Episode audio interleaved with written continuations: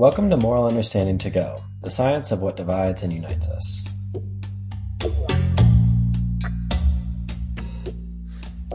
Today's article is called The Enlightenment Trap How Becoming Intellectually Humble Might Make You More Prejudiced. And it was written by Kurt Gray, Will Blakey, and Rachel Hartman. And it's read for you by one of the authors, Will Blakey. People seem more divided than ever, and more confident in their beliefs. Psychologists have discovered an amazing antidote that seems capable of solving both problems intellectual humility.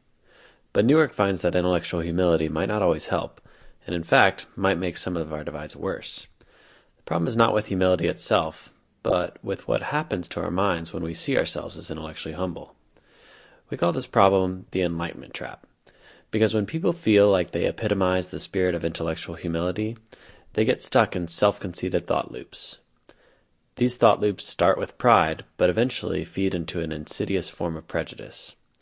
In this article, we'll explore this phenomenon and outline some evidence backed strategies to sidestep this all too common intellectual pitfall. The promise of intellectual humility. Historically, intellectual humility has featured prominently among philosophers and spiritual leaders. Socrates famously noted, I neither know nor think that I know. In a similar vein, the Buddha stated, The fool who knows he is a fool is that much wiser. Not only do we find that the ancients modeled the spirit of intellectual humility, we also attribute modern progress to institutions organized around the principle of intellectual humility. In his book, quote, Enlightenment Now, Steven Pinker emphasized that the recognition of the fallibility and limits of our perspective was a central feature of the 17th century Enlightenment revolution. Psychologists recognize the promise of intellectual humility, and rightly so. People benefit from accepting that they could be wrong every once in a while, given how biased often our thinking is. We're prone to a wide array of cognitive biases, including our inclination towards overconfidence. This tendency is associated with many undesirable behaviors, like falling for fake news, or inaccurate forecasts of the future, and even partisan hatred. Intellectual humility is good because it helps people think more clearly. As people expect, accept that their beliefs could be wrong, they may also develop the curiosity to learn more. Intellectually humble people seem to forgive easier, are more open to opposing views, and are more intellectually resilient. But over the course of the study of intellectual humility, we may have overlooked two fatal flaws pride and prejudice. The Enlightenment Trap Pride and Prejudice. Humility is at the core of many stories of enlightenment, and enlightenment seems to bring people together, catalyzing communities of collective compassion and thoughtfulness. Humble people seem to accept the flaws and foibles of other people within their community, those who are also striving for enlightenment. But what about people who sit outside those communities, those who seem less enlightened, who aren't striving for humility? Having intellectual humility should make us more accepting of everyone. But some work suggests that it might not. Humility might even serve as a barrier to appreciating others. Enlightenment might serve t- to trap us. the Enlightenment trap is the idea that humility, although initially reducing your biases, can trap you in another kind of bias, self conceit. And while a bit of self flattery might might not be the end of the world, pride and prejudice are connected, as Jane Austen long ago recognized. Let's explore how. Why would reducing the certainty about your beliefs make you dismissive of others? And how can humility lead to pride when humility is the, exactly the opposite of pride? The first step in the enlightenment trap is a good step. You begin to recognize just how much you don't know, and you become more humble. But as time goes, goes on, you qualify more of your statements with, I could be totally wrong about this. But then you also begin to think, wow, I am so intellectually humble. When other people fail to make these admissions of humility, you start to see others as not humble, as flawed thinkers. You see other people as having overly certain political opinions about issues that they know nothing about. And because it seems like everyone else is overconfident, dogmatic, and arrogant, your own admission of humility becomes less sincere. Saying, I could be wrong, is actually a smug way of saying, I'm very right. Ironically, your intellectual humility has swollen your pride making you more prejudiced as a result. And just like in Jane Austen's novel, this pride and prejudice can stand in the way of flourishing relationships. We all have personal experiences with the enlightenment trap. Rachel grew up in a Jewish Orthodox home where the main sources of knowledge were the Torah and Talmud. The religious texts had little room for ambiguity. Although rabbis debate the minutiae of Jewish law, most of the commandments are set in stone, literally and figuratively. The requirements to eat kosher, observe the Sabbath, and dress modestly were commanded by God, and there was no questioning that. But as Rachel became more educated, she began to adopt a scientific epistemological framework for understanding the world. She also developed more humility. She became acutely aware of how much she didn't know. In a sense, she has become enlightened, but she also fell into the enlightenment trap. Rejecting her upbringing led her to ridicule her family members who could continue to dogmatically hold on to various non scientific beliefs. Will used to work in political campaigns where the main objective was to convince others you were right. But learning about how prone we are to motivated reasoning made him less certain about his political convictions. Perhaps this was a good thing, but it didn't stop there. Compared to his impressive humbleness, anyone with political enthusiasm looked like an arrogant tribalist. Our enlightenments caused problems in our relationships, as our humility induced hubris drove us to view others with condescension. And it's not just us either. Psychological research backs up the idea of an enlightenment trap, and they come in a variety of forms, be they intellectual or spiritual. Compared to a control group, people who participated in a yoga class slash meditation group were more likely to embrace communal narcissism, when one thinks that they alone will save the world and that they are the most helpful person of them all. The more convincing illustration of the enlightenment trap is a recent study revealing that intellectually humble people are prejudiced towards more groups than their intellectually pompous counterparts. Let's reiterate. Those people who apparently are more humble and more accepting of other people's beliefs may actually be more prejudiced against more people. The authors of this paper speculate that the reason intellectually humble people are so prejudiced is because they develop a group identity surrounding their humility and this leads them to dislike anyone who isn't in that in group, i.e., anyone who is not intellectually humble. So it seems like there's at least one more component to the enlightenment trap group dynamics. The humble group. How intergroup dynamics make it easier to fall into the trap. Do people actually rally around the elusive identity of being intellectually humble? Indeed, they do, and have been doing so for some time now. Going back to the French Enlightenment, you'd find these kinds of folks in cafes discussing the power reason had to create progress. They referred to themselves as the philosophes, which is a French word for philosopher. Uh, this group of public intellectuals used reason to undermine the dogmas of their day, from the divine right of kings to religious intolerance. The philosophes held that a more critical, scientifically oriented populace would be better able to tackle societal dilemmas.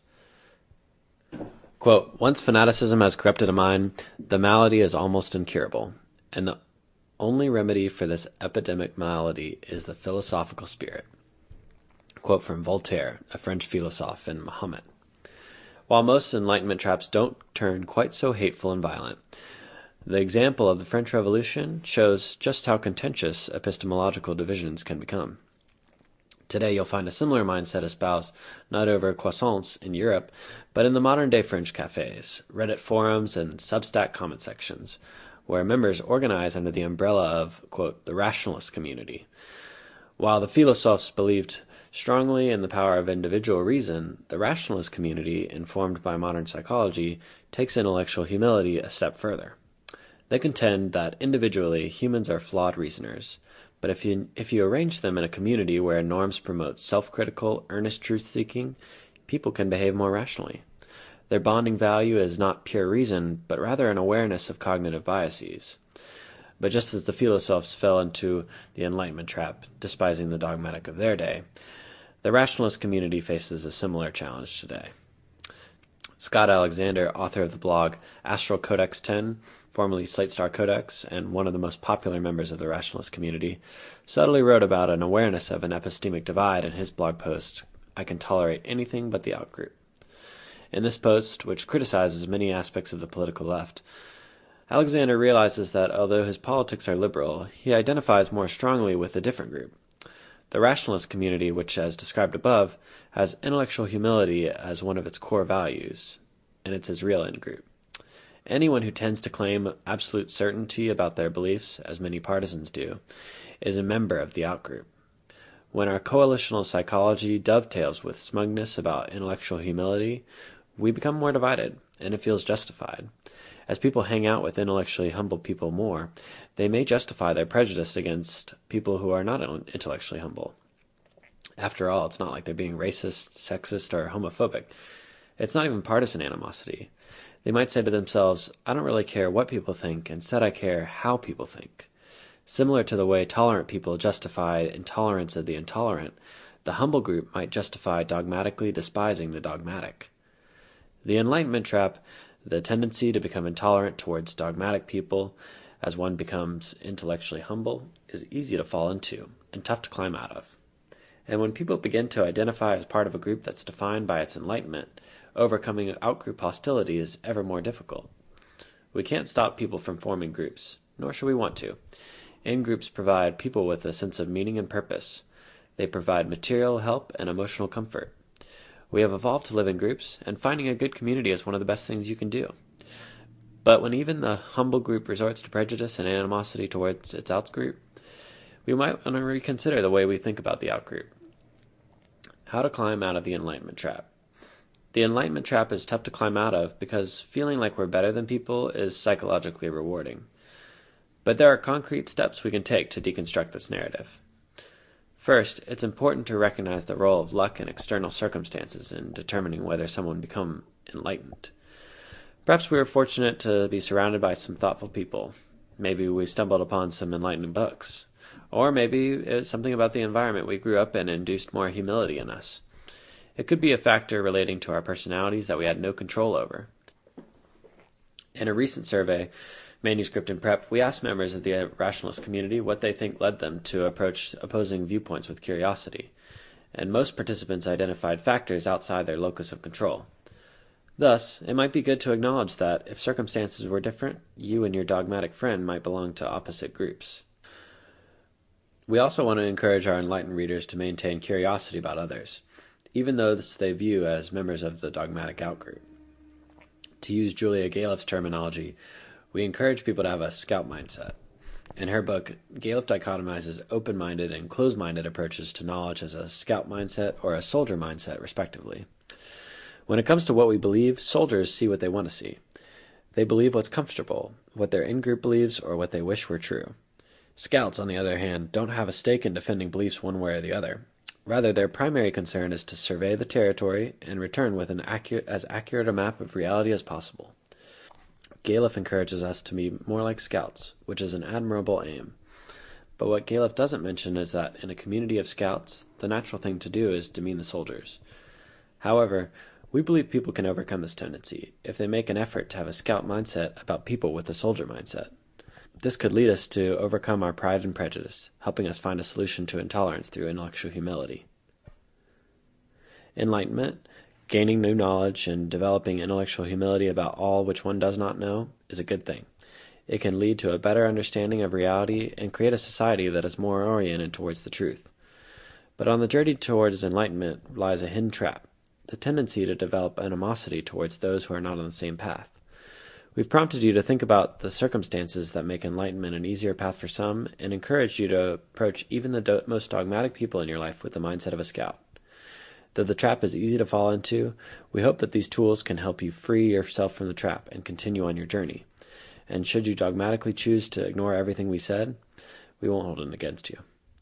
From intellectual humility to moral curiosity. We've discussed the promises and pitfalls of intellectual humility for bridging political divides. But many of the divides we see between the left and right are not about intellectual divides, they are moral divides.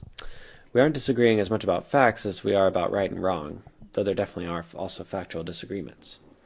We disagree about how much parents should have a say about their children's education and how to balance concerns of justice and fairness. We disagree about whether fetuses deserve moral rights, and whether the death penalty is a suitable punishment, and whether people should have the right to terminate their own lives. These are all moral questions, and they might require something like moral humility as opposed to intellectual humility. Several researchers have begun exploring this direction with constructs like moral tolerance and receptiveness to opposing views. But it might also be fruitful to explore a more active approach for bridging divides, Rather than the mere willingness to encounter and tolerate opposing views, we might want to explore methods for stimulating people's curiosity about others' morality. Our work in this area is still in its early stages, but we've seen some promising results. People higher in moral curiosity tend to be less prejudiced towards their political opponents. Ultimately, we believe both humility and curiosity are likely important for bridging divides, and that it's probably a good idea to focus on both intellectual disagreements as well as moral differences. So when you come across someone who disagrees with you, whether it's about the facts or their moral implications, consider what you might be able to learn from that person. Try to cultivate humility about your own knowledge and values, as well as a curiosity to learn about the ideas of your interlocutor. And if you do successfully become enlightened, don't let it go to your head. Thank you for listening to Moral Understanding to Go by Kurt Gray, Will Blakey, and Rachel Hartman. To learn more about moral understanding, go to moralunderstanding.substack.com.